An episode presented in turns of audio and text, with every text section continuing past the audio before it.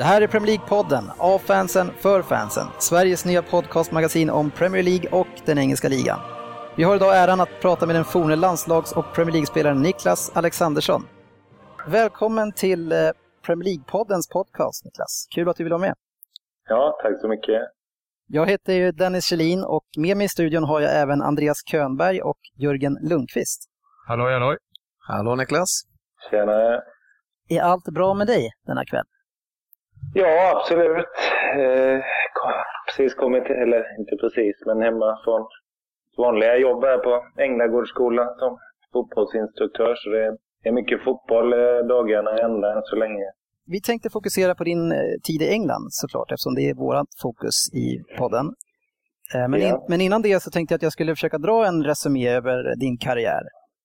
Om du vill såklart så får du gärna rätta mig efteråt om det är någonting som skulle avvika från sanningen. Ja, absolut. Ja, men vi, vi kör igång då, så får vi se hur det går. Håll i dig. Ja. Ja. Här är den svenska fotbollslegendaren Niklas Alexandersson med nummer sju på ryggen.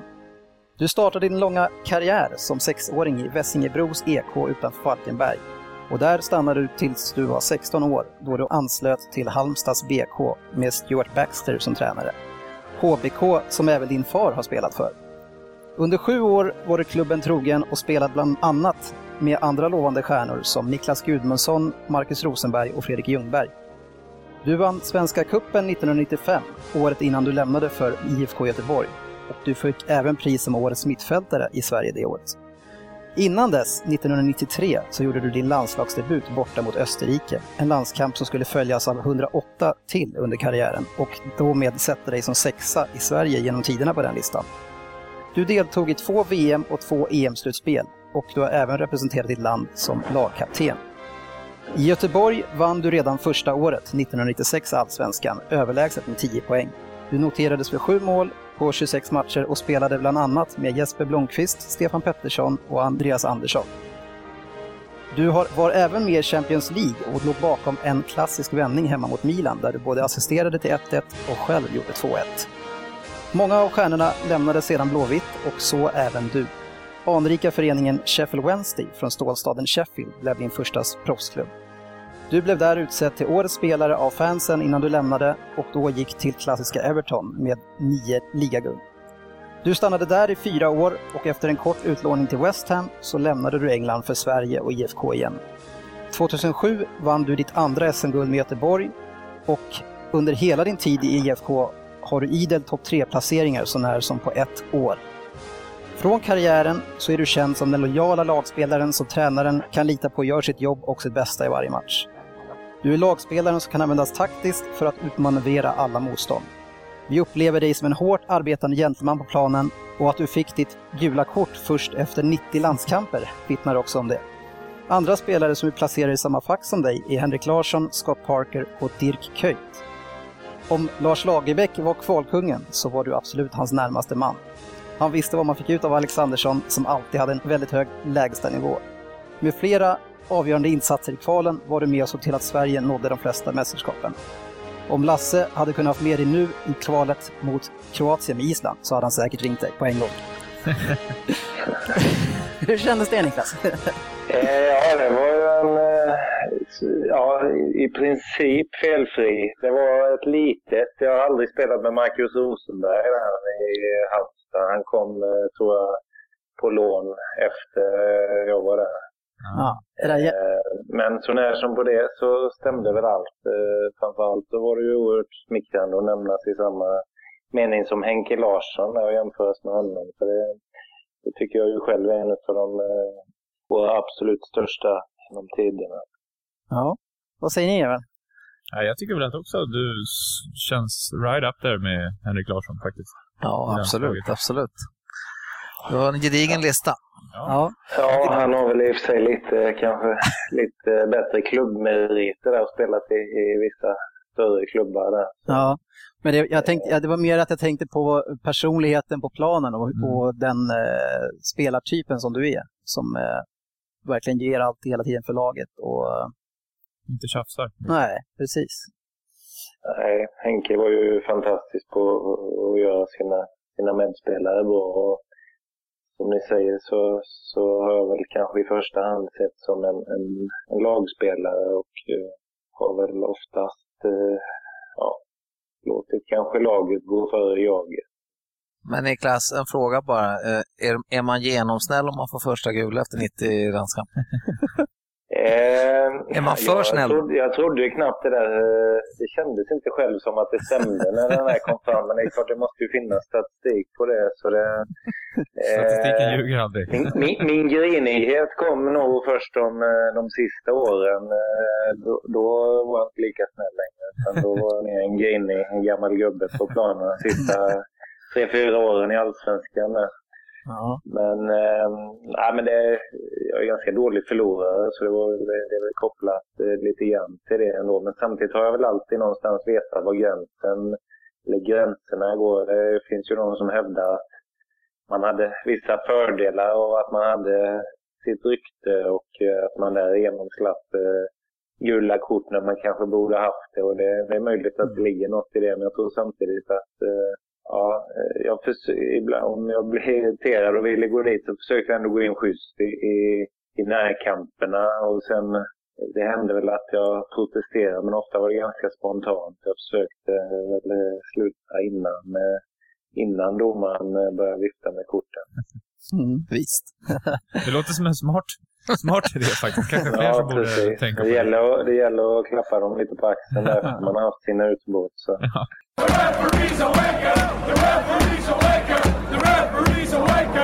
Vi är ju enormt nyfikna kring din tid i England, så jag tänker att vi, vi sätter igång med det på en gång. Ja. Och jag tänkte att vi börjar med övergången till Sheffield Wednesday, om du kan berätta lite grann hur eh, den gick till. Ja, jag kände väl eh, säsongen 97 där när jag var i Blåvitt hade kommit in i det ordentligt och spelat andra året i rad i Champions League. Och kände att jag var redo för att ta eh, klivet eh, ut i, eh, i proffslivet i Europa. Ehm, jag var väl, det var väl lite på gång redan på sommaren 97 men valde att förlänga ett tag där med Blåvitt. Eh, och stannade jag kvar då till, till december. Det var lite på väg eh, till Udinese i Italien ett tag, eh, men det blev aldrig något av det. Eh, och sen Sheffield Wednesday kom med ett bud en kväll och sa att jag har ungefär ett dygn på mig att bestämma mig. Och när man hade lagt de här olika pusselbitarna och rådgjort med min, min fru och sådär så, så kände vi att nej, det här är något något man ska hoppa på. Och eh, det kändes som ett lagom stort steg att, att gå till, till Wednesday i Premier League. Mm.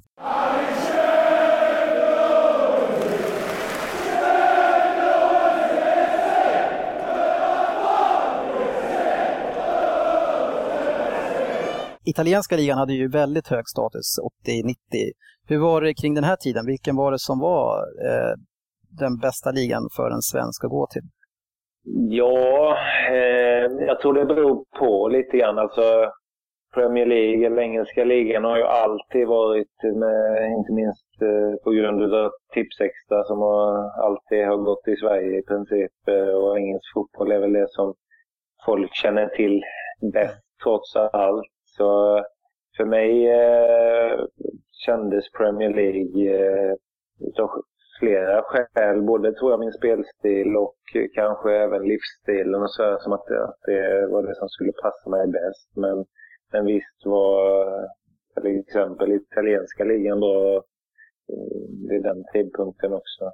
Mm. Något som jag undrar över, hade du eh, en agent när du gjorde den här övergången? Ja, det hade jag. Jag hade samma agent ganska länge. Anders Wallsten eh, heter han. Hur fungerar det där med, alltså man ska inte gå in i detalj såklart, men, men när man kollar på kontrakten, vad sköter du, vad sköter han, hur mycket tjänar han och, och hur mycket vågar man som svensk i Allsvenskan prisförhandla kontra att bara vara nöjd med att bli proffs?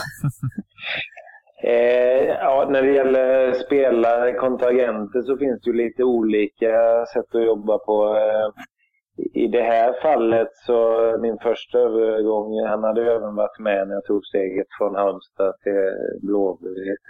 Men i det här fallet så, så var det ju i princip förhandlat. Alltså jag fick reda på vad jag skulle få i nettolön i princip. Och han, mm. han hade en eh, procent utav den lönen.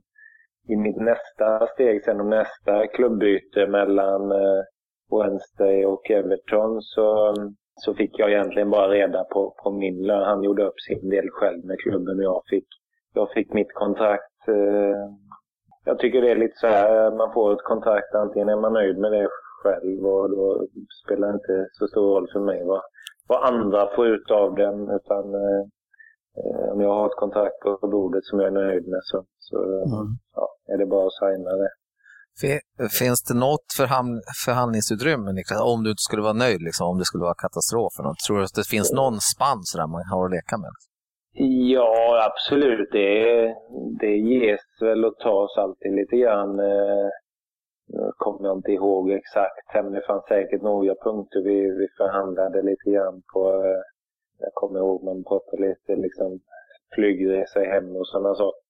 Där saker. Men i, i sammanhanget så är ju det egentligen bagateller. Mm. Eh, ja, precis.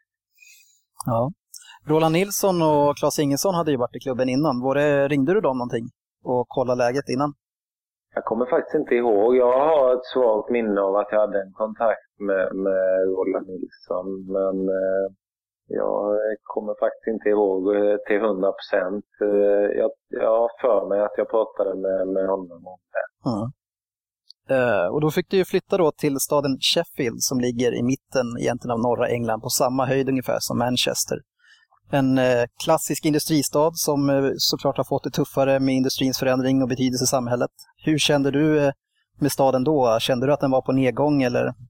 Ja, för det första så var det nästan en smärre chock när man, när man flyger från Sverige till England. eller ska ta sig till Sheffield så flyger man till Manchester enklast och mm. därifrån så är det ju serpentinvägar över något som kallas för Snake Pass i Peak District i England. Eh, det var jag väl inte riktigt beredd på att det var eh, den typen av landskap där. Eh, så det var en, ja, en ganska speciell taxiresa mm. tyckte jag första gången jag agenten satte oss i, i taxin från Manchester till Sheffield. Man åker över för att spela fotboll. Och, det är det som är huvudsyftet. Sen, sen man kastas ju rätt in, eh, in i spelet. Så, mm. Eh, ja, man har inte så mycket tid att tänka på hur det ser ut och sådär. Utan det är först senare när man har bott där ett tag som man börjar reflektera över det. Och mm.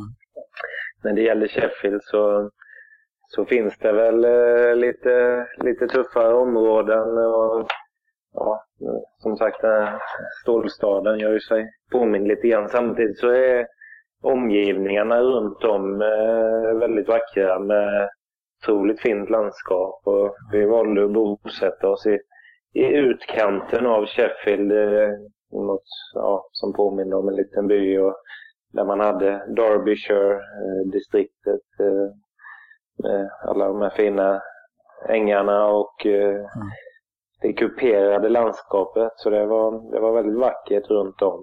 Mm. Låter verkligen idylliskt. Ja, jag har hört, eller jag läst att det ska vara lite grann som de övre delarna på Skottland. Lite sådär för vandrare och naturupplevelser. Att det ska vara väldigt ja, fint där. Ja, det påminner en hel del om Skottland där faktiskt. Ja. Du flyttade ju dit med eh, din flickvän. Var ni eh, gifta då förresten? Frida? Eh, ja, det var så här. Till att börja med så mm, flyttade ja, jag över själv. Hon hade jobbade som lärare vid det tillfället. Så mm. Eh, hon skulle avsluta det, var tanken då, fram till sommaren 98. Eh, det som hände var ju att eh, jag åkte över och började spela där i december och i min åttonde eller nionde match, sista januari, så slet jag sönder korsbandet i knät. Så det innebar att jag var borta från spel i ett halvår ungefär och då fick jag möjlighet att sköta en stor del utav eh, rehabiliteringen hemma i Göteborg och eh, ja, det, det underlättar ju det, det, sociala så att säga, även om det givetvis var riktigt surt att åka på en mm. så pass allvarlig skada, skada så tidigt. Ja. Niklas, jag är otroligt nyfiken Hur kunde en klassisk dag se ut? Eller en, en ja, hur kunde en träningsdag se ut för er, eller vecka? Eller vad man, man är så nyfiken på hur mycket tränar man? Vad gör man? Eh, ja, eh, Man har hört om Glenn Husténs historia om Liverpool på tidigt eh, 90-tal. där. Med Ja, pubrunder efter lunch. när, när jag först kom över till Sheffield så blev jag lite förvånad. Eh, Jag tyckte att man tränade ganska lite jämfört med Sverige.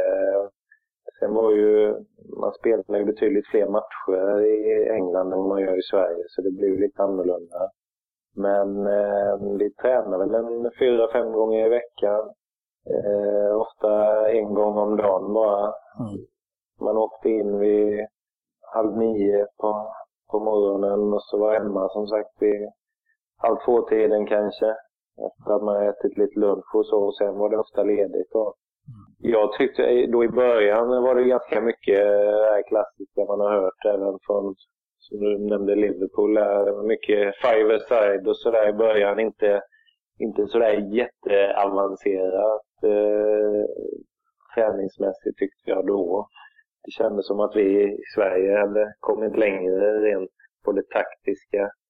Du fick ju Ron Atkinson först som tränare, som kallas för Big Ron och har haft lag som Manchester United, Atletico Madrid och Aston Villa. Hur, eh, apropå det med träning och allting, hur var han som eh, tränare och manager? Eh, han var väldigt speciell måste jag säga. En eh, otroligt, eh, otrolig karaktär egentligen på alla sätt. Han hade ju en eh, form av utstrålning, karisma där som var ganska ja, utmärkande. Eh, lite udda grepp hade han. Han var ganska, ja, det, det var en del vi hade ju två hetlevrade italienare i laget och det, det var väl en del duster däremellan när de rök ihop i- emellanåt och sådär. Mm. Och Det, det, precis innan jag kom dit fick jag höra att han hade tagit dit en eh, operasångare i omklädningsrummet inför en match. Och jag, kom, jag kommer ihåg att det var någon som fyllde år också. Då, ja, tog de fram så här en liten, liten skvätt champagne där innan någon av matcherna. Så, där, så det var det var en del, eh, ja, en del sköna, sköna episoder där.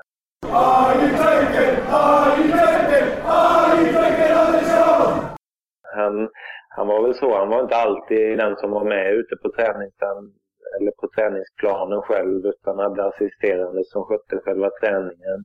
Ibland hände det att han till och med var med och spelade själv där. Jag kommer inte ihåg exakt hur gammal han var men han var väl inte världens rörligaste om man säger så. Vi pratade lite grann med din kollega Rami Shaban i landslaget här för ett tag sedan och, och han berättade lite grann om matchförberedelserna som de hade i Arsenal med Wenger eh, och där de var extremt korta. Hur eh, förberedde ni er för, för match? Ja, men det var lite sådär. Ibland kändes det som man tränade på något under, under veckan där, taktiskt sett. Och sen eh, rätt vad det var, eh, när det var dags för match så kunde det ändras nästan kändes det som. Och man fick ju ofta inte reda på laget förrän eh, en och en halv timme eller något innan match. Och ibland, det jag har alltid lite ja, fötter som skulle tejpas och sådär. Så ibland man försökte tjuvstarta lite. Då fick man ofta någon sån här liten gliring. Alltså du vet att eh, du ska spela och sådär. Så man, man, man fick sitta där lite tålmodigt och vänta på att man skulle få reda på om man skulle spela eller inte. Eh, genomgångar och sånt där på, eh, på motståndarna innan. I Sverige har man ju, i alla fall i våran eh, klubb i division 6, där kan vi få sitta en timme och lyssna på vad vi ska göra i matchen. Ja, ja det här i Sverige är det väl kanske överdrivet lite åt andra hållet. Där, alltså på gott och ont skulle jag säga. Alltså är det någonting eh, som verkligen fascinerade mig under tiden i England så var det alltså oavsett hur man har tränat under veckan. Jag hade ju en del spelare, typ Des Walker som var lite äldre som ibland bara på en vecka tränade passet före match liksom. Men när det väl var match och när domaren blåste då då var det ingen som höll igen utan då var det full fart. Och Mm. det, det kan jag väl känna lite grann i Sverige ibland att man lägger, man lägger nästan mer vikt vid själva träningen än eh, vid matcherna. Att eh, vara så bra och kunna prestera så bra som möjligt eh, då. Att ibland tycker jag i Sverige att man inte är riktigt fräsch nästan. Där, där var man verkligen redo för matchen när det var dags tyckte jag. Och att man anpassade lite mer individuellt. De som var lite äldre kunde ta det lite lugnare emellanåt och sådär. Mm. Tjena, det här är Rami Shaban. Jag tycker att ni ska lyssna på Premier League-podden.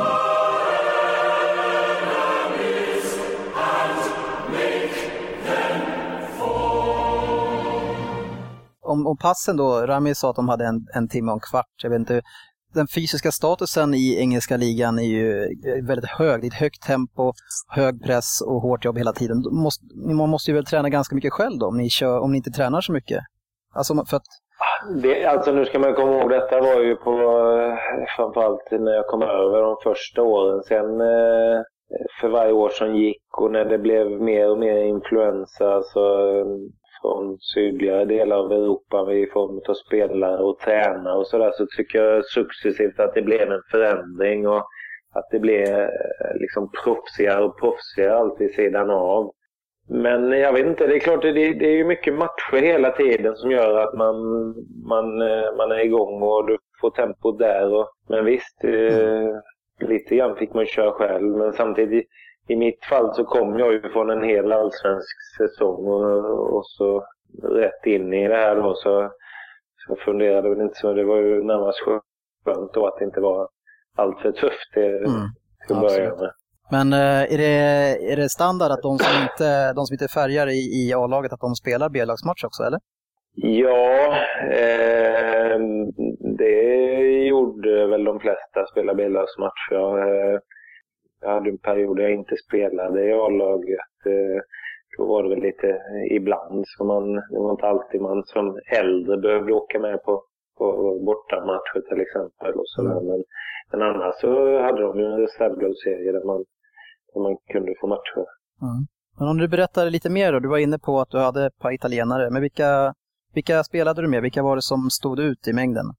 Ja, stjärnorna i laget var väl framförallt eh, Paolo Di Canio och Benito Carbone. De var ju de som offensivt sett stod för flärden lite grann i laget. Mm.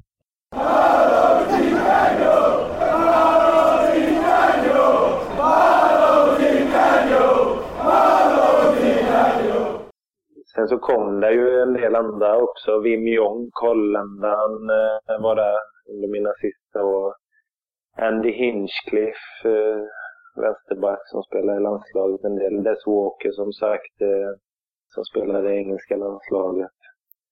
Peter Rudi var väl han jag umgicks mest med norsk landslagsspelare vid den tidpunkten. Mm. Hade det inte väldigt bra målis också? Ja, han var väl helt okej. Okay, han, han, han, var väl inte rankad Sådär, av toppmålvakterna, tror jag inte. Ja, ja det är fan. Men just eh, Paolo Di Canio, eh, han måste vara en, en enorm profil och, och, han verkar vara hetlevrad. Hur var han att spela med, både, med och, eller både på och utanför planen? Ja, jag brukar ofta få frågan vem som är den bästa jag har spelat med. Och man om man tänker då, de jag har spelat klubblag med, alltså som man har tränat regelbundet med, så eh, ligger han absolut eh, topp tre. Alltså han var mm. otroligt skicklig och det såg man inte minst på träningarna. Alltså han var eh, han hade otrolig funktionell teknik. Eh.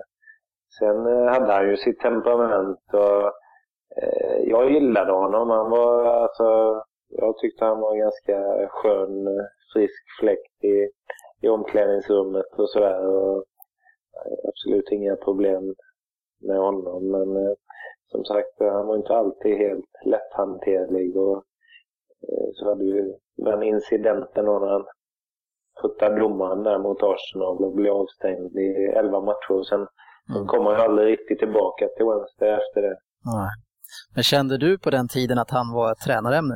Eh, nej, det var väl inte den man i första hand hade tänkt sig som tränare. Det tror jag inte. Hur, eh, om vi ser på din roll då, som när du kom dit. Hur, eh, vilken roll tog du i gruppen? Är det svårt som svensk att ta plats i omklädningsrummet? Och med, det finns ju även en språk och kulturbarriär och allt vad det är. Ja, eh, jag tror väl rent generellt så känns det väl ändå som att eh, svenskar och skandinavier är ganska uppskattade i England just för att man, man kör på ganska mycket utan att gnälla och det är lite större konflikter mellan sydeuropeerna och sådär rent generellt tror jag. Mm. Eh, sen är väl inte jag den som kanske vid sidan av eh, tar sådär jättestor plats i ett omklädningsrum, speciellt inte i en eh, eh miljö där man inte eh, liksom känner sig hemma från början utan eh, jag eh, tog väl en ganska alltså, undanskymd roll där tror jag och försökte på planen istället eh, ja, göra alltid som ni sa i presentationen, göra mitt bästa. Mm. Mm. Men hur var det, eh, hade ni någon lagsammanhållning och, och, gjorde några saker tillsammans? Var det kanske någon avslutning eller någon kick-off eller sådana här saker som vi gör i Sverige? Ja, eh, för det första, till att börja med hade jag ju väldigt hjälp av eh, Peter Rudi, norrmannen. Han hade kommit dit ett par månader innan mig och han, eh, han var själv där och det var ju liksom bara att hänga på där. Vi bodde alltid ihop på matcherna och sådär. Så, mm. så vi blev ju snabbt väldigt tajta där. Sen blir det ju lätt så att det, blev, det var ganska mycket vi utlänningar som hängde med varandra. Eh, de brittiska eller engelska spelarna som kanske hade bott där i området lite längre, de har ju lite mer sitt sociala liv redan. Så, så det blev väl mer att vi från andra länder hängde ihop och med familjerna. Mm. Sen har man ju som lag alltid det, det är de här klassiska Christmas partiesarna och och lite sådana saker som man gjorde ihop med laget. Så. Mm. Vi spelar ju division 6 i Rosersberg ja. och där eh, brukar vi, ja, numera så kör vi lite fotbollsgolf och sen så eh, en annan kille som är med oss i gänget här, han kunde tyvärr inte vara med idag, men han brukar hålla i något som, man, som kallas för honungsbastu efteråt. Okej. Okay. och då brukar han som instruktör lära ut hur poren öppnas och ta in honungen. Och då packar vi in oss som sardiner i en liten bastu, en 15-20 äldre män och smörja in varandra med honung. det, låter, det låter manligt va? Det, det låter ungefär lika bisarrt som vissa av Christmas parties ja. som man var på det. Slu, slutet av kvällarna kanske är likadant ändå. ja, precis. ja, härligt.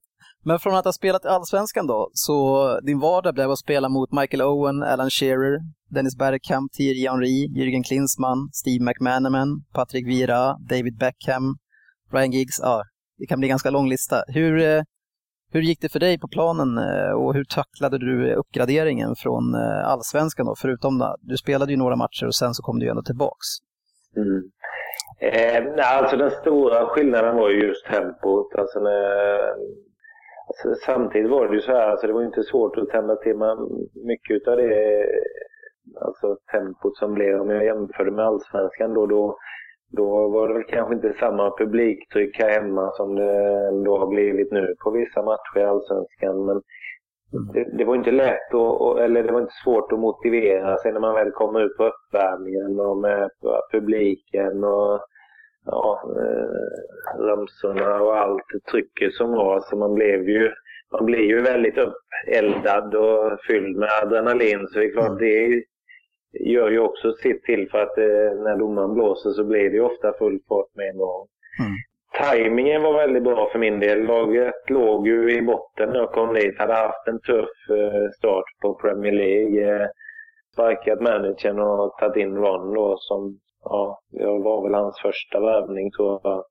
Eh, kom dit, var där ungefär i två veckor, såg första matchen från läktaren och sen Sen, eh, ja, jag tror det hade varit två veckor när det var dags för debut. Och jag fick ju en väldigt bra start. Eh, fram tills jag blev skadad där i åttonde matchen så tror jag inte vi förlorade en enda match faktiskt. Utan det var eh, kryss och vinster i, i alla matcherna. Och det, det gjorde ju på något vis att det, inträdet i laget blev väldigt positivt. Från att det har varit tunga resultat till att det helt plötsligt vänder för laget. Så klart så blir det lite, för min del blev det lite, blev det lite sammankopplat med att man kom in i laget då. Det, det gjorde ju det givetvis enklare och det blev, tror jag, kanske lättare att bli accepterad i laget och sådär också. Mm. sen eh, som sagt, eh, det var ju en osäkerhet för mig. Jag visste ju inte, jag hade bara spelat då åtta matcher och så kommer knäskadan där och sen eh, Eh, var ju inte Big Ron kvar längre när det var dags att, att göra comeback. Så jag visste ju inte riktigt om, om jag hade någon status i laget. då. men det visade väl sig att det hade gjort ett visst avtryck i de första matcherna. Så jag hann ju knappt bli fullt frisk innan de kastade in mig igen. Mm. När man spelar i landslaget som du gjorde och, och faktiskt är stjärna i Sverige, hur mycket tänker man på vilka andra stjärnor man faktiskt möter när man kliver in i en match? Ja, man, alltså man kan väl eh, på förhand kan man väl tänka lite oj det blir tufft och ska möta den och den. Men sen när man väl är på planen så kopplar man ju bort det ganska mycket. Alltså det, då går det inte att springa och ha för stor respekt för namn och sådär. Det, det, det, är väl alltid så i början, alltså i första tiden där såklart så är respekten större. Det är så med allting man gör. Man är alltid lite extra nervös första, första gångerna man gör någonting. Sen, mm. sen släpper ju den här respekten lite för varje gång man har mött stora spelare. Och det är klart att man är ju kanske lite extra på tå och du vet att om du möter en riktigt bra spelare så är klart så då, då är du medveten om det någonstans att man, man får vara på sin vakt och sådär. Men samtidigt går det inte att springa och vara rädd och tänka att ja, den alldeles för bra den man möter. Utan lagom respekt är nog det bästa. Mm. Du, du, tog väl bort deras bästa spelare hela tiden också, var det så? ja, det var nog... På den tiden var jag fortfarande ganska offensiv faktiskt. När jag, I början när jag kom över till England så var sågs jag väl eh, framförallt som en offensiv spelare. Sen blev det successivt varje år kanske mer defensiva uppgifter och plocka bort spelare. Men i början var jag nog mer offensiv. Mm. Vilka tyckte du var de tuffaste vänsterbackarna? Och jag antar att du spelade höger. Eh, vänsterbackar och vänstermittfältare som du mötte. Kommer man ihåg sånt? Lite grann. Eh, inte alla. Eh, Ryan Giggs om man tittar på vänstermittfältare eh, United var väl eh, en av de som var de absolut bästa om man tänker tuff i bemärkelsen tuff så spelade jag väl mot Stuart Pearce någon gång, eh, har jag för mig. Men, eh, mm. men eh, ja, nej, det fanns ju många, många olika duktiga spelare. Mm.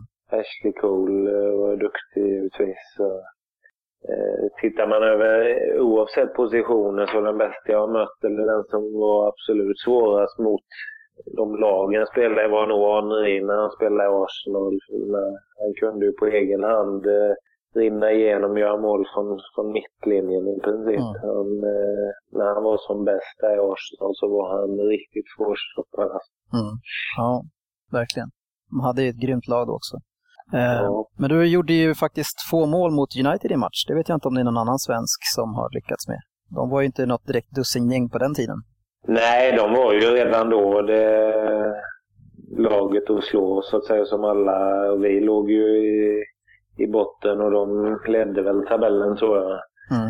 Eh, de hade ju ett grymt lag då faktiskt med York och Cole och ja, Beckham och Scholes och Giggs och alla de här. Så, ja, då var det livat på Hillsborough faktiskt. Eh, det var ju ganska kort efter tror jag gjorde comeback i september och detta var i november.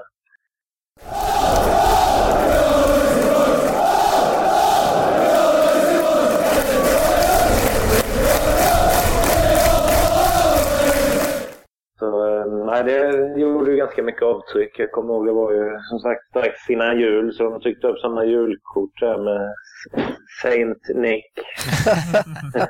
eh, ja, till. Niklas, som ja. var på jul. Har du sparat något sånt eller? Det är nog hemma hos mamma i sådana fall. Ja, okay.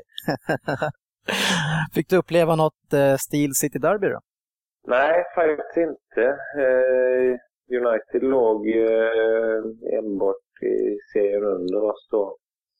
Men sista året som jag sa där, då fick du priset som eh, årets spelare av fansen.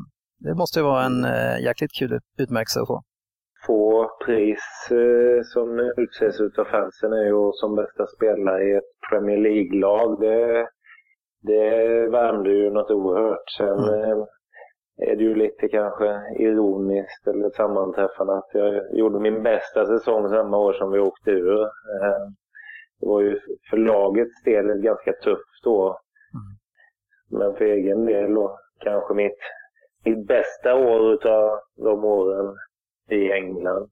Mm. Ja, de åkte ju ur och har ju aldrig kommit upp sedan dess va? Nej, jag tror inte de har varit uppe sedan dess. Det var ju... Eh, de hade ju värvat en hel del spelare. Alltså det var otrolig omsättning både på managers och egentligen spelare under tiden jag var där. De, de gjorde en hel del dyra värvningar som de förlorade massa pengar på. Jag tror faktiskt att jag och eh, brassen Emerson Torn var de enda de gjorde vinst på i princip där på ett antal år. Så mm. Det var ett par tuffa år och ekonomin eh, gick ju i botten lite där eh, när de åkte ur också. Mm. Jag vet ju att Sheffield United har ju skaffat sig en shake nu. Så kanske Wednesday skulle försöka ringa in en ryss kanske? ja, det hade väl... Eh, sen vet jag inte om det långsiktigt är de bästa lösningarna. Men eh, de har haft eh, ett antal tuffa år där och det, det är synd. Det, det, är ändå ett klassiskt lag och ja. de har en ganska trogen publik där också. Mm. Ja, jag vet en av mina första idoler när jag började med fotboll, det var ju Chris Waddle. Mm. En, en härligt mittfältare. Ja, Waddle var ju faktiskt och hjälpte till en hel del i klubben. Vi bodde ett stenkast ifrån varandra. Så Mm. Han har träffat en hel del faktiskt. Mm. Ja, han var riktigt grym. Visst, visst var han eh, vänsterfotad fast han spelade höger mycket va? Ja, det stämmer. Mm. Ja, han var grym. Eh, men sen så blev du ju värvad då utav Walter Smith till anrika Everton. Mm. När blev eh, Everton aktuell som ny klubb då? Ja, det blev ju i och med att vi, vi åkte ur och att eh, jag bara hade ett år kvar på kontraktet så var det väl eh, och att jag hade då gjort min bästa säsong så, så blev det ganska naturligt. Klubben var ganska välvilligt inställd på att sälja för att de skulle få, få betalt. Då. Eh, hade jag varit kvar ett år till så hade ju kontraktet gått ut.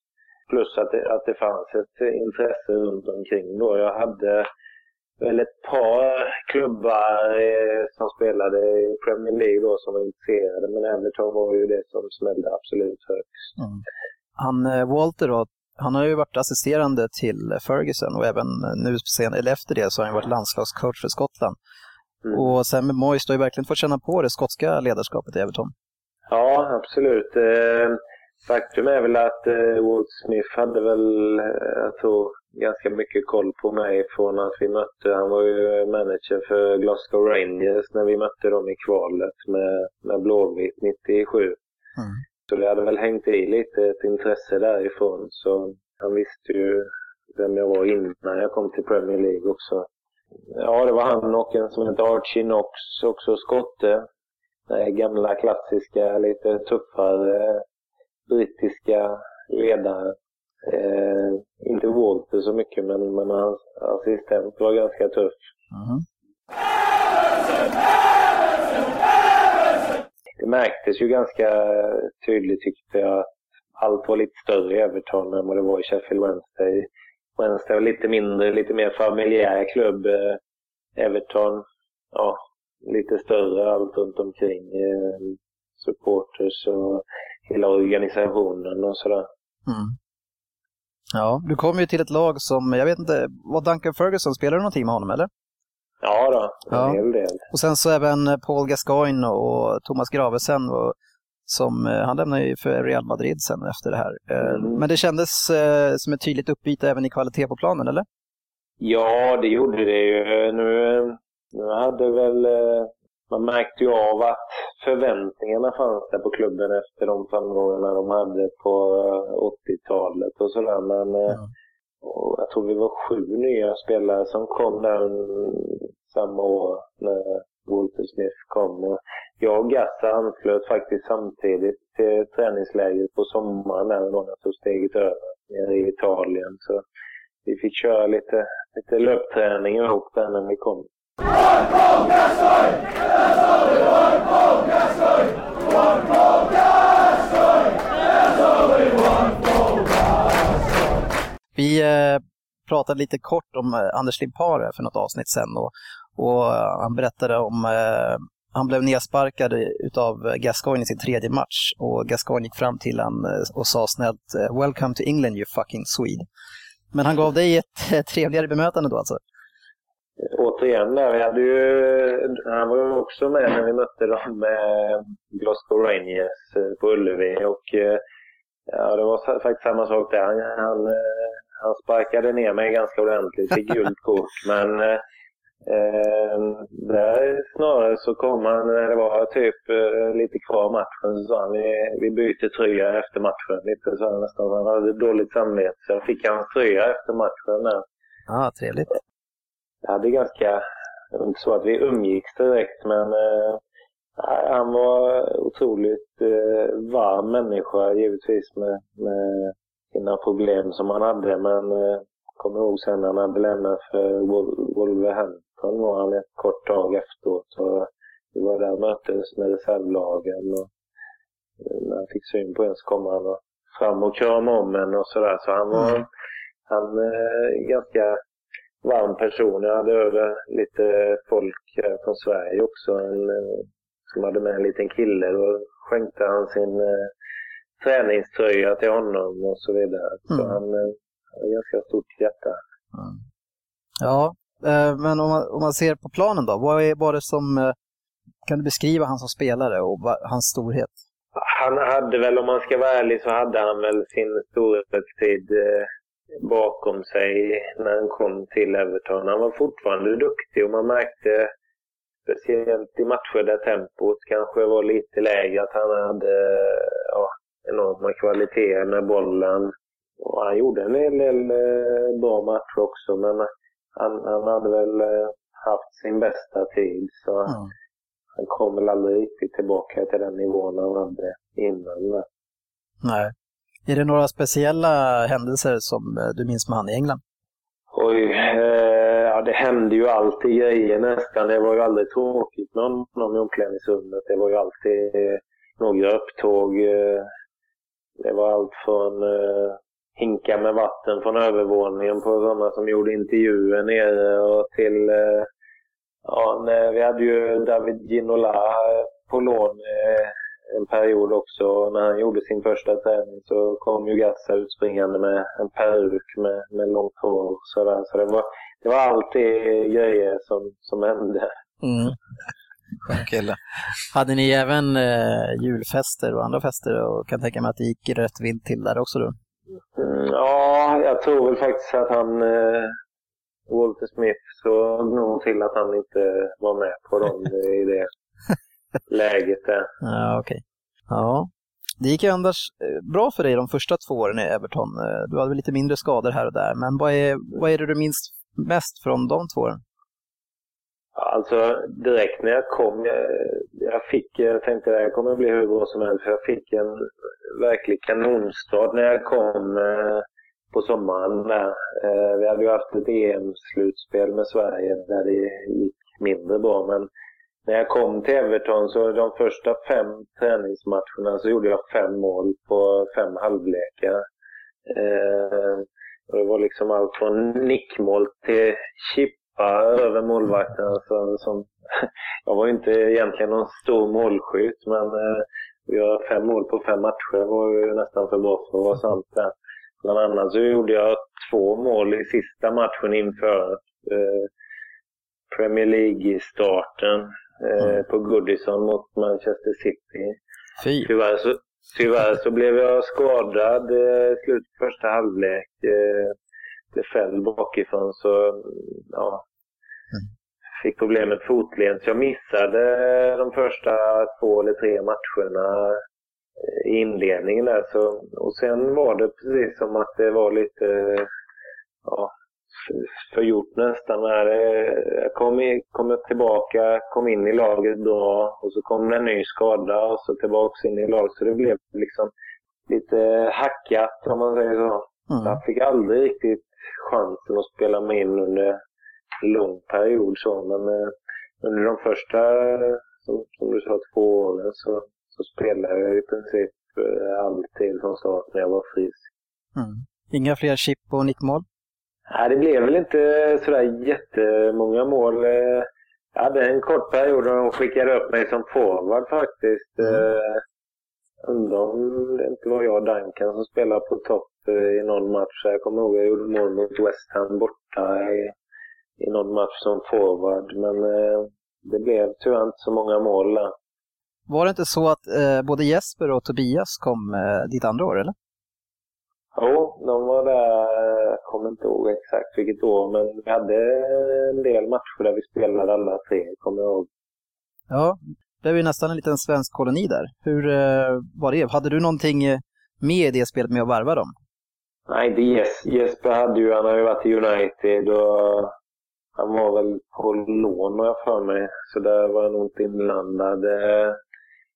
Eh, det gällde Linderoth så var det väl så att vi pratade om det. Det var väl de som, som tog upp det och frågade och sådär. Så eh, där förhörde de ju sig en del givetvis.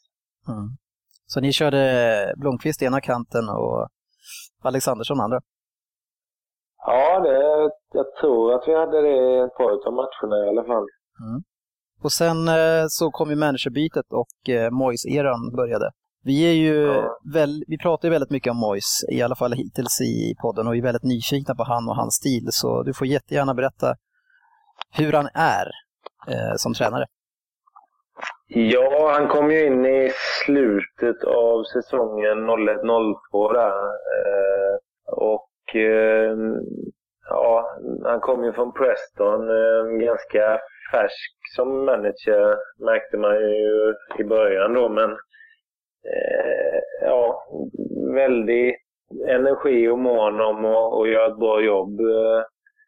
Han, eh, I början kändes väl som han nästan var kanske lite överambitiös, ville vara med på ja, alla bitar. Alltså från att tidigare haft manager som lämnade över en hel del till sin assisterande så skötte ju han mycket av träningen själv och var inblandad i fysbiten och allting där i början.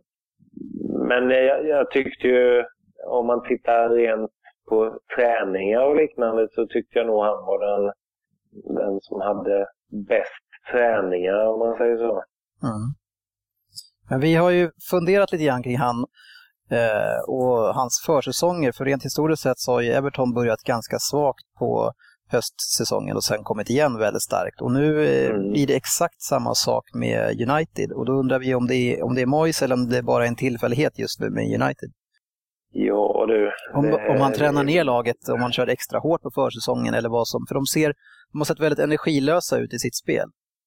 Ja, ja, men det, det, alltså det är jättesvårt att säga utifrån sett. Eh, vi tränade ju klart hårdare under Moyes än vad vi gjorde eh, med några av de andra människorna jag hade. Det gjorde vi ju, men eh, om det berodde på det eller annat, det, vet jag faktiskt inte. Det är jättesvårt att svara på. Mm. Ja, det, det känns bara så typiskt att det, att det sker exakt samma sak med. United.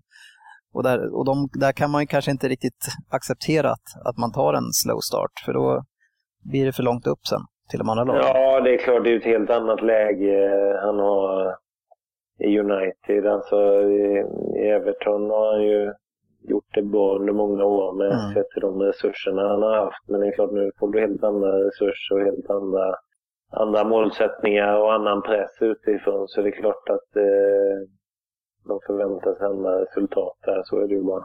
Mm. Sen var det ju en, eh, en ung, ganska bra spelare som slog igenom senast, de sista åren när du var där också. Mm, Wayne Rooney. Eh, igen. hur eh, träffade du på honom och när eh, såg du direkt att han skulle bli så bra som han blev? Jag kommer ihåg att eh, han var ju 16 där när de... Man såg ganska ti- tidigt när de flyttade upp honom, man började träna med A-laget, att det var någonting extra. Han, var, han hade ju fysiken, han var ju tuff som spelare. Eh, ja, närmast opolerad i början. Alltså ovanligt respektlös för att vara 16 år då i början. Vid sidan av var han ganska tyst och försynt i början, men på planen var han ju som en eh, bulldozer som eh, kom fram liksom. Mm. Eh, men eh, i de klubbarna jag har varit, jag, har varit, jag var i Halmstad när Fredrik Ljungberg kom fram och i Everton när Rooney kom fram. Och, eh, I båda de fallen så eh, måste man ju säga att man kunde se ganska tidigt att det, att det kommer bli spelare utöver det vanliga. Mm. ser man alla klubbar, även i de mindre. Ja, jo då. Inte så mycket kanske i våran. Inte, inte så mycket rosor dock. Eh, Merseyside-derbyna har vi pratat om lite grann, eh, som kallas för The Friendly Derby. Eh, hur är det på planen där? Det ska ju vara ganska så hett, minst sagt. Ja, det har ju varit en del riktigt tuffa. Jag kommer ihåg då när vi hade Walter Smith så eh, fanns det ju ett par derbyn där han valde en uppställning med i princip eh, ja, de mest fysiska spelarna. Jag tror jag hade fyra mittbackar på planen eller något och sex backar totalt eller något. eh, något derby på Anfield där. Eh, jag kommer ihåg en gång jag, jag hamnade på bänken ihop med någon av de andra lite mindre fysiska spelarna och så var det ja, de här lite 90 kilos pjäserna som spelade. Så det var ju, det var ju lite krig i vissa av de där derbyna faktiskt. Ja.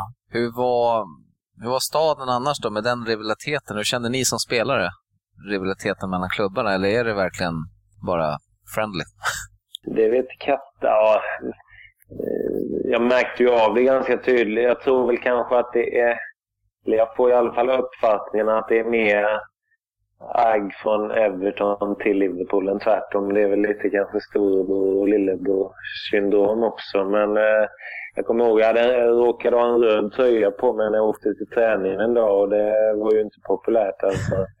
Det fick man ju slänga av sig illa kvickt. Eh, så, och jag kommer ihåg också att eh, vi hade en massör som var sån, eh, alltså född Evertonian med eh, tatuerat Everton-märke och sådär. Och där kunde det ju vara så att när engelska landslaget spelade så höll de på motståndarna för det var för många Liverpool-spelare i laget. Så, Ja. eh, så visst finns det en rivalitet emellan. Men, men tror du att motståndarsupporterna är hets, hetska mot, eh, om Liverpool-supporter är hets mot Everton-spelare så? Något sånt kanske man aldrig, nej, de kommer inte i närheten. Nej, jag tror alltså jag har aldrig hört så om incidenter. Men, eh, men eh, det finns ju en, en väldigt stark sportslig rivalitet i alla fall. Mm. Ja, men den är, väl, den är väl schysst att ha. Förutom att de ska slänga in sex backar och en grisspelare, så sitta på bänken. Ja, precis. Hur skulle du annars jämföra stämningen på Goodison och Anfield? Om du har spelat på båda. Nu har inte varit så mycket på Anfield eh, förutom i derbysammanhang då. Så det, och då är det ju alltid väldigt bra tryck så det, det, det är svårt kanske att jämföra. Mm. Jag har varit på Goodison eh, lite nu även efter jag har lagt av. Och jag får väl uppfattningen ibland att det nästan var bättre tryck förr i England. Eh, Det känns ibland som när man går på matcher i Sverige att det är väl så bra tryck som det kan vara där. Mm. Men eh, för mycket turister kanske? ja, det är möjligt. Det har blivit väldigt dyrt att gå på fotboll och, och Mm. sen var det väl där, det har blivit lugnare. Alltså, sen de införde sittande publik då, men det, stämningen kanske har förändrats lite grann. Mm. Ja, apropå det så eh, sista tiden i England så, så var det ju West Ham i, och det var i Championship om jag har Mm. läst rätt. Och där eh, lirade du en åtta matcher med dem. Hur eh, skulle du jämföra stämningen där? För de har ju rätt eh, kända fans, för, eh, Mm. både på arenan och utanför arenan. Nej, men det var eh, för vår Championship, eh, alltså det var, det var bra stämning på, på matcherna där, absolut. Det var det. Det var, var bra tryck. Inte minst, ihåg vi mötte, det var väl Millwall tror jag. Alltså du har Eh, spelat som det? Ja, jag tror att jag gjorde det. Eller om det var Red, ja. Eller om det var både och. Men det var, ja, det var någon match där det var, var bra tryck i alla fall. Ja, för just derbyt mot eh, Millwall ska ju vara den, en av de största rivaliteterna i England. Ja. Så det var väl en sak jag skulle fråga om du hade varit med och upplevt det. Men Inte ett friendly derby va? nej, inte ett friendly derby. Stämmer det att eh, Carrick och Defoe var där när du var där? Mm. De hade ju ganska starka profiler där också. David James i mål, eh, Carrick, Defoe. Ja, det var väl några till. Anton Ferdinand. Mm. Ja. Hur kände du av skillnaden mellan eh, Premier League och Championship? Ja, men det är lite som eh, Allsvenskan och, och Superettan. Alltså det är en ganska svår, det är en tuff liga att spela i Championship. Det är otroligt mycket matcher tätt och det är, det är ju kanske lite sämre spel men fortfarande lika fysiskt. Så det är ju ganska... Eh, det tar väldigt mycket kraft och, och, och det är inte, jag kan för, förstå att det är tufft för lagen att ta sig upp från Championship. Mm. Ja, och det är rätt många lag och det är fler tätare matchande. Ja, precis. Ja, Eh, det var väl egentligen det som vi eh, hade kring din karriär i England. Det är ju eh, otroligt att du har ju fått uppleva ändå väldigt många år där. Och känns det lite grann som du fick möta två olika generationer i Premier League? Lite grann den gamla engelska skolan och sen den här nya som är influerad utav importer. Då. Ja, lite grann faktiskt. Och, eh, det var som jag sa, jag kände nog av det lite med bland de managerna. Jag, I början var det lite grann den gamla eh, skolan och sen ja, kom det lite grann utav nya, moderna också. Där. Så det, mm, det kan man nog säga att, det- att det har varit lite grann. Mm. Jag tänker att vi skulle köra fem snabba frågor till dig som du utan betänketid måste välja ett alternativ på. Okej. Vi kör här. Everton eller Sheffield Wednesday? Eh, oj. Eh, Everton. Tackar. eh, Lars Lagerbäck eller Stuart Baxter? Usch, den var... Det, ja. Det här med betänketid, det är, Nej, det, men det är ju omöjliga val det här ju. ja, det, är, det är tänkt så. Jag gillar båda. och Jag har kollat vilka... Ja, eh, jag säger Stuart Baxter eftersom han nog är den som har betytt allra mest för min utveckling. Mm. Göteborgs humor eller Magnus Bettner? Göteborgs humor. Och apropå det, Glenn Hussein eller Tobias Hysén? Tobias Hysén. Okej, sista. Let's Dance eller Bingolotto? Ja, Bingolotto. Oj då. Har du fått någon förfrågan kring eh, Let's Dance? Eh, Ja, det har jag faktiskt. Jaha, Och, och... det, och, och det är inget för mig. Nej, okej. Inte eh, de kvaliteterna i höfterna eller? Nej, det är inte... Jag har varit med på en del grejer, men den grejen är inte min grej. Alltså. Vi får tacka så jättemycket för ikväll och lycka till med fortsättning på din nya karriär. Ja, Kan inte tänka mig att de får ett bättre föredöme med en person i alla fall som kan lära ut sporten. Nej, men tack så jättemycket. Ja, tack så ja mycket. tack själva. Tack så mycket, Ha det fint. Hej, hej. Samma. Hej.